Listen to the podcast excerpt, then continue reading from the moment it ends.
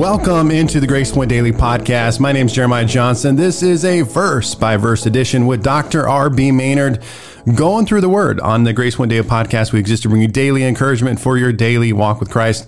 Thank you for tuning in. So, Dr. R.B. Maynard, how are you doing today? I'm good. I'm good. I'm fresh off a run from the track. Yeah, well, I, I'm getting back into the running thing a little bit. I walked to my truck and then I walked in the church today. So It's like that one guy said, oh, I, I, I run around the block 50 times every day and I don't know what's happening. I get out of bed, I pull the block out and run around it 50 times and kick it back underneath the bed. I uh-huh. can't figure out why I'm not losing weight. So, yeah, it's like I'm too out of shape to exercise. yeah, I, So- I like, I like running. I just, you know, you got to grind it out a little bit more as the years go on, if you mm. will.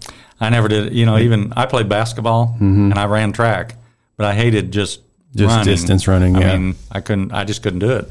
So, Well, me and my good friend Gabe, we show those old ladies at the YMCA track up every single day.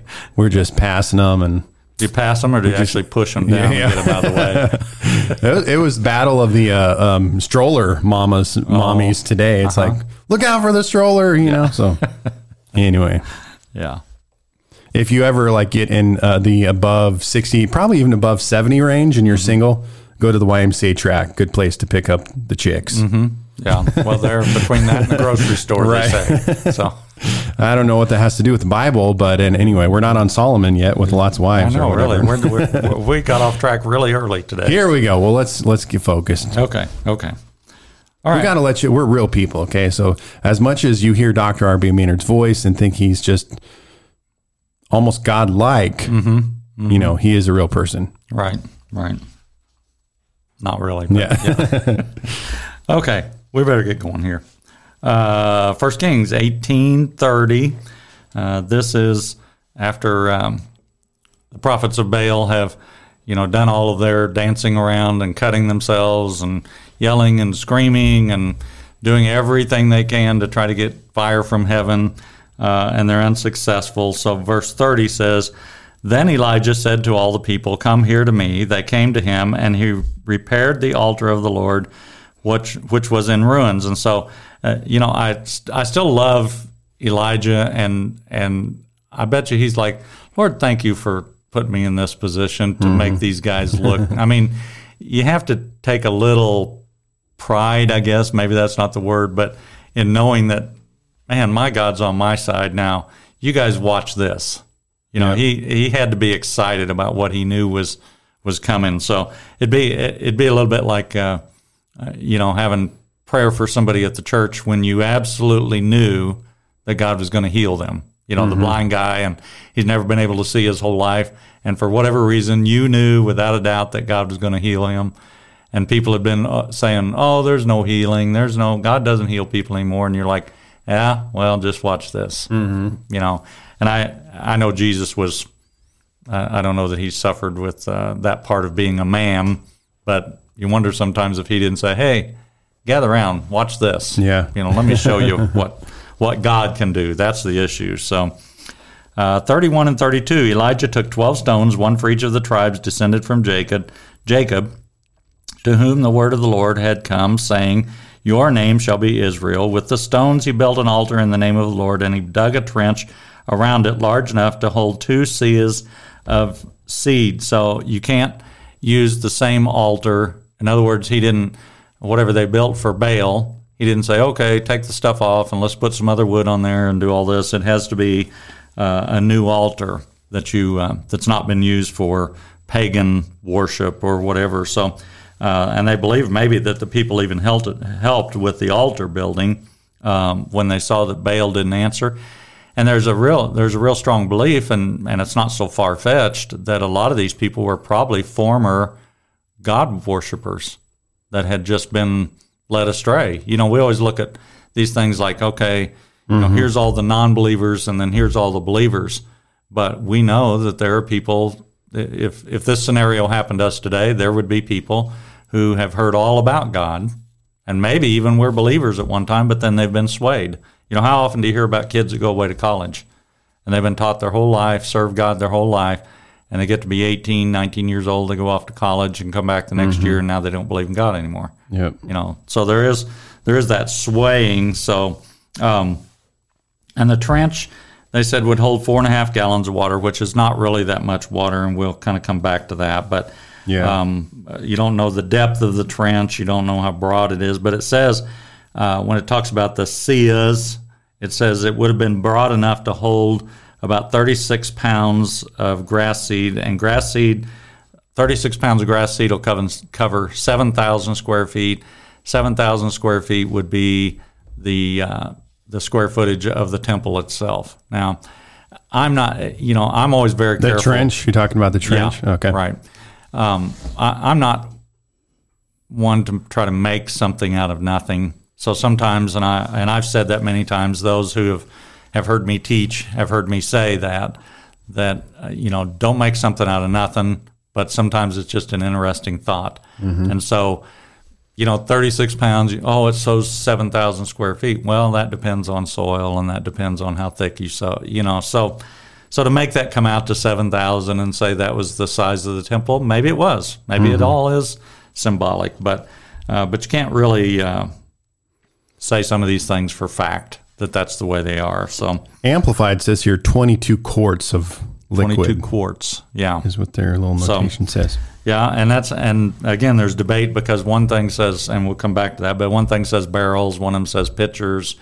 Uh, you know, I think basically we don't know exactly is what we need to say. But Yeah. uh, 33 through 35, he arranged the wood, cut the bull into pieces, and laid it on the wood.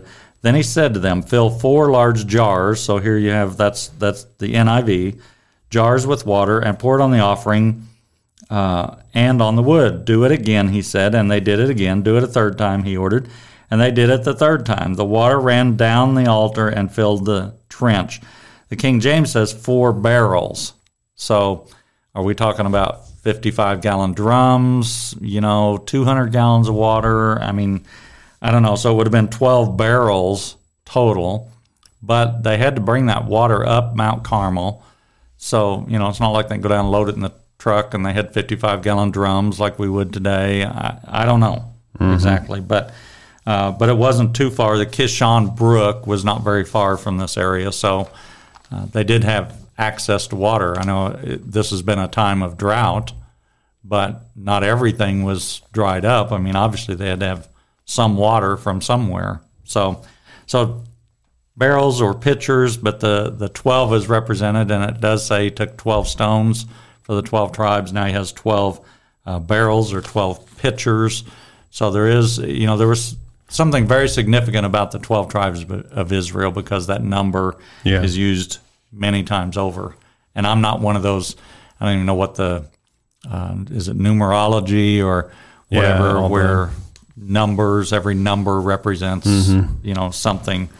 Um, and I do believe some of that is true. I Yeah. mean, there are numbers in the Bible that are used over and over for uh, certain things. So, but anyway, we won't try to make something out of out of nothing. But the number, I.e., the book of Numbers. yes, there Yeah. you go. Um, and that you know, there's again, and I always I use this phrase. Some say, and that's what I that's the way I read it when I read a commentary or something. It'll just say some say, mm-hmm. and you can usually now sometimes it'll just it's kind of like we use that phrase.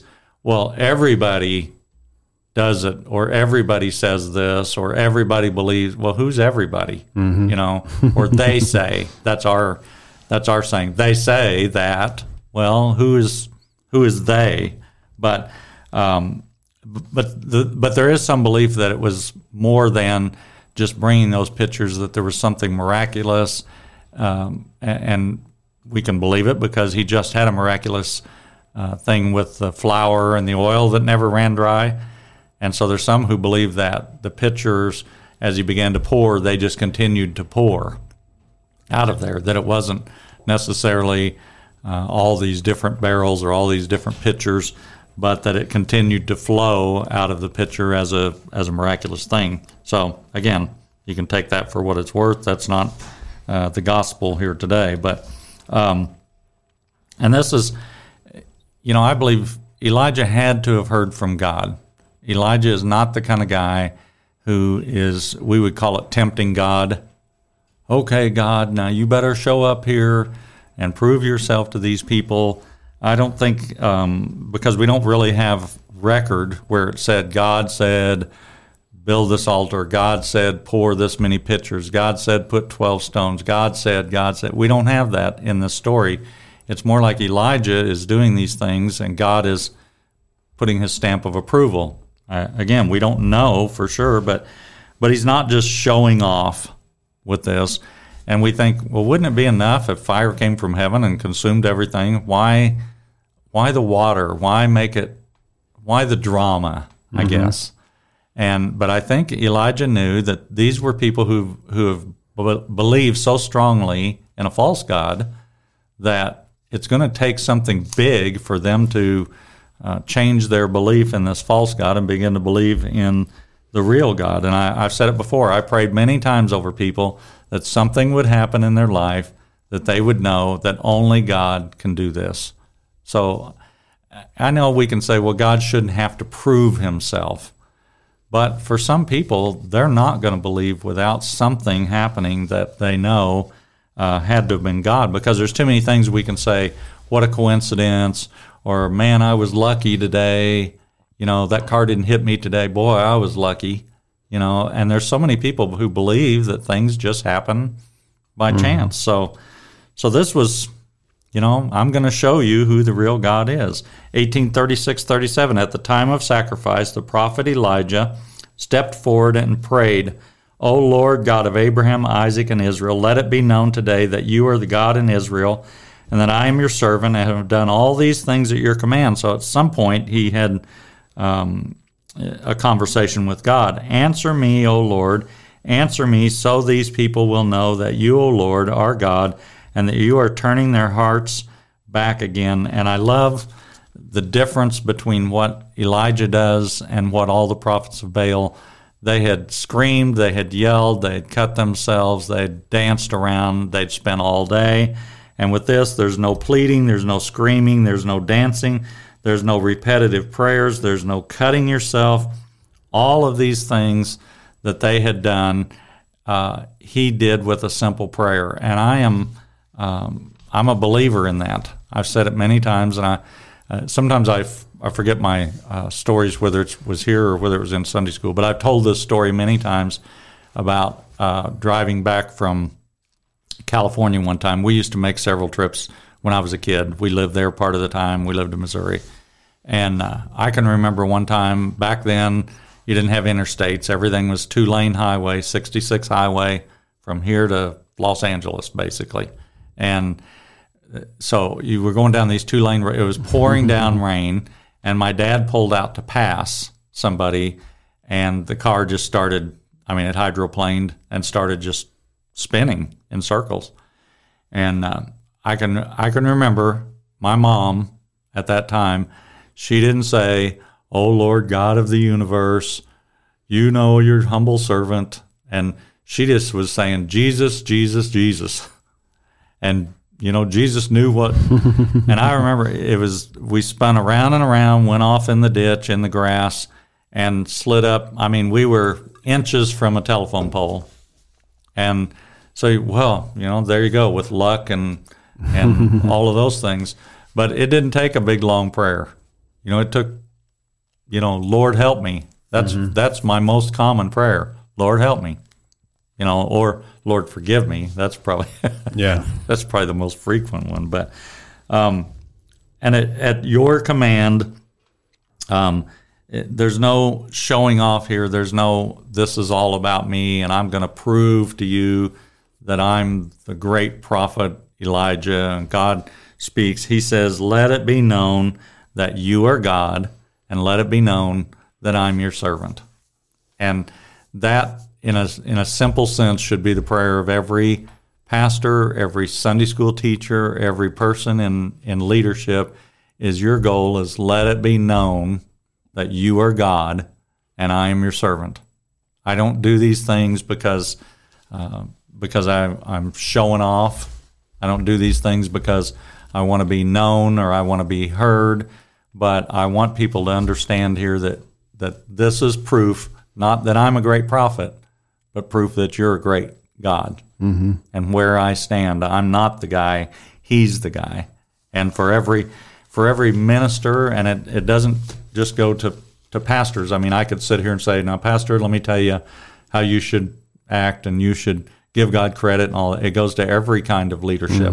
You know, I need that same leadership when I get up in a Sunday school class, when I do a podcast, whatever it is um, that I do. I need that mentality that my purpose is to show you are God, and I'm just a servant. I'm just somebody who's here reading Scripture. I'm just somebody who's trying to tell you what I've learned. It's not like sometimes people think, man, that guy's smart. Not about me. They don't think that about me.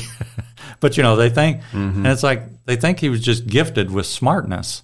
And all it is is that guy has just studied that particular thing to be able to share that information. Yeah. And so they say an expert is only somebody who just knows a little more than everybody else. you know, that makes you an expert in in everything. But um, and eh, I mean, all of this had never happened like this before. Wait a minute, I'm out of order here. I got something wrong. No, okay. Oh, never mind. Do you think? eh, I, I just wrote the question. Do you think Elijah may have been nervous? It's never happened like this before. Uh, we don't have the record that that it was directed by God, even though He says "at your direction." We don't have those words from God. Uh, the water had made it more difficult, and the question would be for for me. I, I'm not Elijah. I don't have that kind of faith. God's never spoke to me in that sense. But you know, we say, what if God doesn't come through? You know, that would be my biggest fear, and, and probably is our fear when we pray for people sometimes. What if God doesn't do it? You know, if He doesn't do it, it does it. Are they going to think God was not able to do it? And especially if we're praying with Yeah. people who don't really understand. I mean, people in the church generally, I mean, they may come up and be prayed for, and maybe the miracle doesn't happen right then, but they have a better understanding about God and about God's will and all of those things. But for non believers, that you pray for them and then they don't see an instant result. Yeah. Um, I've had that a lot with uh, people who are non-believers, non-followers. Basically, they're disconnected from the church, not really following Jesus, but maybe they might have a connection or they're a wayward backslid, uh-huh. whatever, and you know they have some medical emergency. Then they want prayer. You know, Right. it's like, oh man, now maybe if I just you know call the pastor and he waves the magic wand and mm-hmm. we'll all be good to go. yeah, I've had that where I've been nervous, like, okay, and so they're basically, they basically want me to come to the hospital and do a miracle mm-hmm. for them to Right. get them out of that scenario, which is Right. bad. But do they really want to follow God or have anything Mm-hmm. to do with Him? Is a question. Well, we have hospital chapels. Yeah. You know, and people will go to a chapel while they're at the hospital to pray for their loved one who they've never prayed for before, who they've never been in church or anything. And I'm not, you know, I'm glad Yep. if they've never prayed before, I'm glad they're praying now. I don't mean that. But it's it's like God's the last resort. Mm-hmm. That's the way it works. I'm kind of like you said about the guy. Prayer hasn't come to that. Yep. You know, that's kind of the the attitude. So uh, you know, and and we can be presumptuous. You know, we can say things. God's going to do this, and if you just have enough faith, God's going to heal you. Or, you know, we build a false hope sometimes with people, and then if it doesn't happen, it's even more of a tragedy in their life to try to believe the next time because you just swore to them that God was going to heal them, and then it didn't um, happen. And I, I read that I think we talked about before, but Henry Blackaby. I don't, I don't know if you've read. Yep. Anyway, he he had a that. book and a and a workbook called Experiencing God. Mm-hmm. And Good uh, one. one of the things that he said was when we're praying about things, we come up with a plan and then we ask God to bless it. And what he's saying is, you find what God's blessing, and then help me to get involved in that. What is what is God doing, and help Yep. me get involved. Yeah. Not, you know, Lord, okay, we've got this plan for this thing. Now you bless it. Mm-hmm. And uh, so, uh, you know, with with Elijah, with all of these things that are going on here, this is not about um, uh, himself. It's not about Lord bless what I'm doing here, um, but and it says you are turning their hearts back again, and that's the sole purpose for all of this thing for uh, revival. I don't know how many times since I, you know, again raised in the church, how many times in my life have I heard say, "Pray for revival, pray for revival," and and revival. the The problem is, even the way I was raised, revival became a series of meetings. Mm-hmm. Okay, we're going to have revival with such and so evangelist starting Sunday morning through Wednesday. So he'll be here Sunday morning, Sunday night, Monday night, Tuesday night, Wednesday night, and that's revival. And and I and I get it. The word revive. Yes, I need to come to revival. I need to hear things that you know, I need to be revived, if you would. But true revival, if you look at, at history of revivals, it caused change throughout the community. It was not, uh, you know, the the Brownsville revival. I think when that was uh, happening, when those things were going on, I think they, if, if you would read about it, they had less crime in the city. I mean, things things changed through the community, not just that the people in the church got better. Yeah, they had more know? more church services. Right. I mean, so revival is not a series of, of services. Revival is a a change in people's lives and people should, I mean, this says you are turning their hearts back again. I mean, that's the sole purpose, bringing people back who were either once here or who have never been here. Um, but that, anyway, we'll read on 1838 39. Then the fire of the Lord fell, burned up the sacrifice, the wood, the stones, and the soil, and also licked the water in the trench. When all the people saw this, they fell prostrate and cried, The Lord, He is God! The Lord, He is God! And this would, again, it would be a magic trick in our day that would be like, wow, that was cool. How'd he do that? I mean, that's, um, and, and you look at this, I don't, I don't know much about fire and the heat of fire, but it says it burned up um, the wood, it burned up the stones, mm-hmm. which is, uh, yeah. I've heard of stones. If you if you build a campfire, there's certain stones I think that um, will break or explode if they get too hot. So I don't know what those are, so I don't build too many campfires. But um, but the stone and the dirt, I've never heard of dirt that burned. Uh, you know, I don't quite understand that either. But and then the water. I mean, if you can't believe the wood, the stones, the dirt, but then the water completely dried up because it was such a massive yeah. um, uh, fire. And I've heard even in with a fire department, when you have a building that's that's really blazing, they say a lot of times when you're spraying water on that, that the water is evaporating before it even gets to the flames hmm. because of the heat. Yeah, and so that's why it's so hard to fight some of these major buildings that are on fire. Uh, and then the water begins to, like with 911. I mean, you had that pile of rubble, and there was fire underneath all that that sometimes the water just runs off that top surface. It just creates a, a barrier and it runs off that top surface and continues to burn underneath there. So, um, and uh, the again, the hearts of the people begin to turn back to God, and that's the sole, sole purpose. 1840. Then Elijah commanded them, Seize the prophets of Baal, don't let anyone get away. They seized them, and Elijah had them brought down to the Kishon Valley and slaughtered there. So there's 450 uh, of these, and it's like kill every one of them. We're trying. The purpose here is to get rid of Baal worship. It mm-hmm. was like the people who came into the land of Canaan were supposed to kill all the Canaanites, but they didn't do that, and they began to come back in, and eventually uh, they were following the gods of the Canaanites and you know, God had a purpose there to kill them all off, to start fresh. They didn't do it. In this case, they do kill them all. And this is, there's justification for this. And I, we're not going to read it right now, but if you look in, in Deuteronomy 13, right at the very beginning, it talks about how to handle situations like this. And it says to uh, kill off the prophets when they are prophesying things, either good or bad or whatever. But when they're false prophets, um, they it says they're well, these prophets have doomed people to hell by their teaching.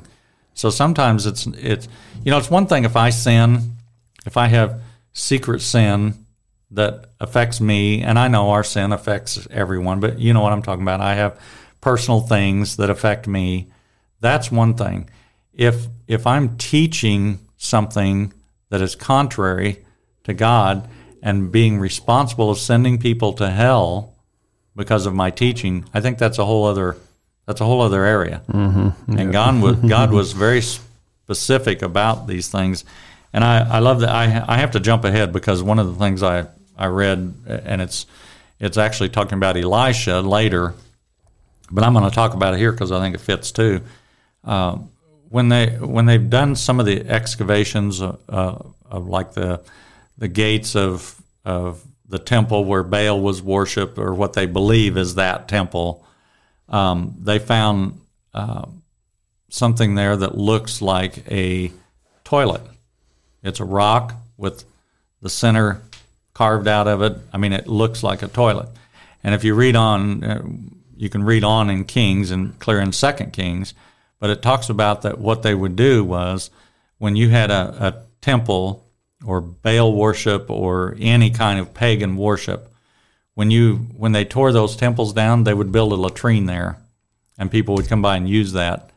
In other words, it was some of it was symbolic, some of them weren't weren't actually used so it would be um, the same thing as we have a storefront. I mean, I'm not saying we do, but if we had a storefront downtown that was uh, satanic worship, and the Christians in this community wound up causing that place to shut down because of our prayer our protest, whatever it might be, that you would actually take a toilet there, sit it out in front of that place to, to emphasize how uh, degrading, how horrible of a place that was. Mm. And, and I think, you know, it's a, I'm not saying we should do that today, but it's one of those things that we're so light on sin, I think. Mm-hmm. Yeah. That, well, God is a, that. In other words, if we did that today, people would be like, oh, now that's kind of, you know, I mean, we caused them to shut down you know, they moved on. Let's just, you know, kind of leave it alone. And, you know, it went away. God took care of it. Let's be nice here. And I, I think there's a time, and we've talked about this with all the virus, all the thing, all the church closings, all those kind of things that are going on. There's a time to stand up, and I know I'm using it loosely here, but there's time to stand up and put a toilet in front of the, mm-hmm. uh, you know, something yeah. to say.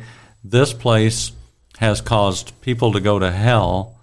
This is degrading. God hates idolatry. God hates these things, and it says I think in it's quite a ways over in in uh, Second Kings, but it says they made latrines. They tore down the temple and turned it into a latrine, and so people would come by and, I mean, basically use it mm-hmm. for for that purpose. And and if they didn't, because I guess they can do all the DNA and all that kind of stuff so they said the one that they found didn't appear that it had ever been used. So it was more symbolic. Again, whether you take a new toilet, an old toilet, mm-hmm. and set it up there in front of that building or whatever, uh, whether it had ever been used or not, it would be symbolic of how degrading and how horrible this place was that you defiled Carthage by having this idol worship there. Yeah. So Moral of the story is we hope that you never you hope you never walk in your Sunday school classroom on Sunday morning. There's a toilet right. there. I, I probably shouldn't have shared that story because because that and now that uh, you know whoever's watching, I'm gonna know that if somebody did that, it's gonna be somebody who listens to the podcast. So right. I will figure out who did it. Don't don't think I won't know. So, uh, but anyway, these guys these guys had doomed people to hell basically by their teaching these prophets of Baal, these prophets of um, Beelzebub, if you want to, you know, that's mm-hmm. where that comes from. So, uh, 1841, and Elijah said to Ahab, Go eat and drink, for there's the sound of heavy rain. So, you know, that's what this whole thing's been about is the drought. I mean, that's that's why we're praying for rain. That's why they're sacrificing and praying for rain and all of those uh, all those things that have been going on. It's all about the rain. It's all about the drought. 1842. So Ahab went off to eat and drink, but Elijah climbed to the top of Mount Carmel, bent down to the ground, and put his face between his knees. Uh, and we talked about this pretty lengthy, and we won't probably do that today. But there is a spiritual exhaustion, and people don't realize the uh, the load that pastors carry, the load that ministers carry, the responsibility of now, unless you're just an arrogant man who thinks you know everything.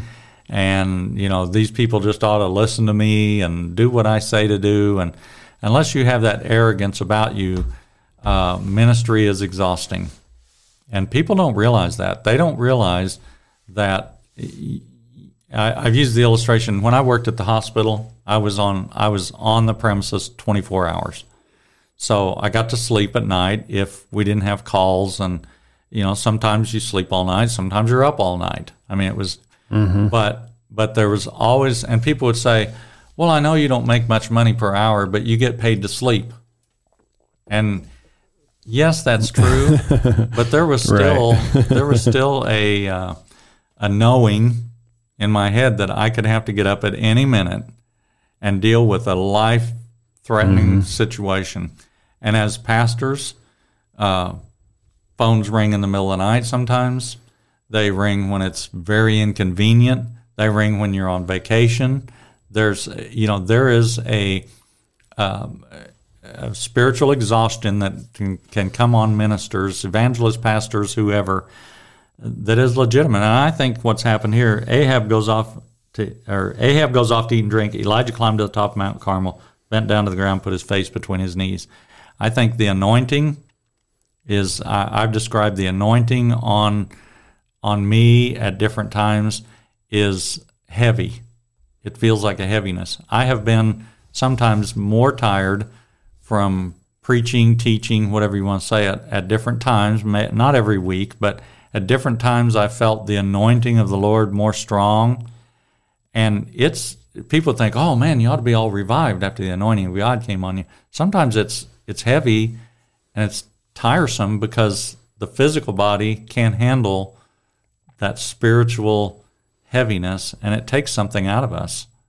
And so for for pastors, I think people need to remember that that pastors and and leadership, if you would, uh, that there's an exhaustion and the responsibility of, of leading people. What if God doesn't answer? It's it's back to what we said. What if I say the wrong thing? Uh, all of these things that go through a pastor's mind. I don't know about you, but there's times I've listened back to like a podcast or something and like, well, I hope they got that. I don't know if I said that right. I don't know if they understood that right mm-hmm. or you know, there's just a there's a great responsibility. It would be a whole lot easier for you to take a, a secular job. Now, I'm not saying it wouldn't be because you have the calling of God, but I'm just talking about the physical aspect. You could go to work at seven o'clock in the morning. You could get off at three o'clock, and when you get off at three o'clock, you don't think about your job again until seven o'clock the next morning. Mm-hmm. There's something about that. I don't want to do that. I don't want to work that factory job or whatever that that causes that. But the the one thing about Elijah that I love here too, he didn't wait around for people to praise him. He didn't wait around for people to come up and pat, man, Elijah, mm-hmm. that was awesome. You really showed them, and you know, and all of us, you know, I'm not gonna, I'm not gonna deny the fact that it feels good for somebody to say you did a good job, or but, but I think he's either totally exhausted or he's like, I don't need anybody. You know, this is God commanded it. God came through. God did it all. I'm just the servant. I don't need a pat on the back. I'm not going to wait around you know, for people to come up and say, "What a great job that you've you've done here," and and this he's there's been a big sacrifice, and there's going to be a heavy rain coming. So uh, for Elijah here, what what has happened is all going to be rewarded, and in good measure. I mean, it's not going to start sprinkling. There's not going to be a heavy dew or something. There's going to be uh, a heavy rain that's a result of all this. So we better wrap it up there. All right. Hey, verse by verse, Dr. R.B. Maynard. Check it out each and every week. Like, share, subscribe. We appreciate you always dialing in, being a part of the Grace Point Daily podcast. We'll talk to you guys next time.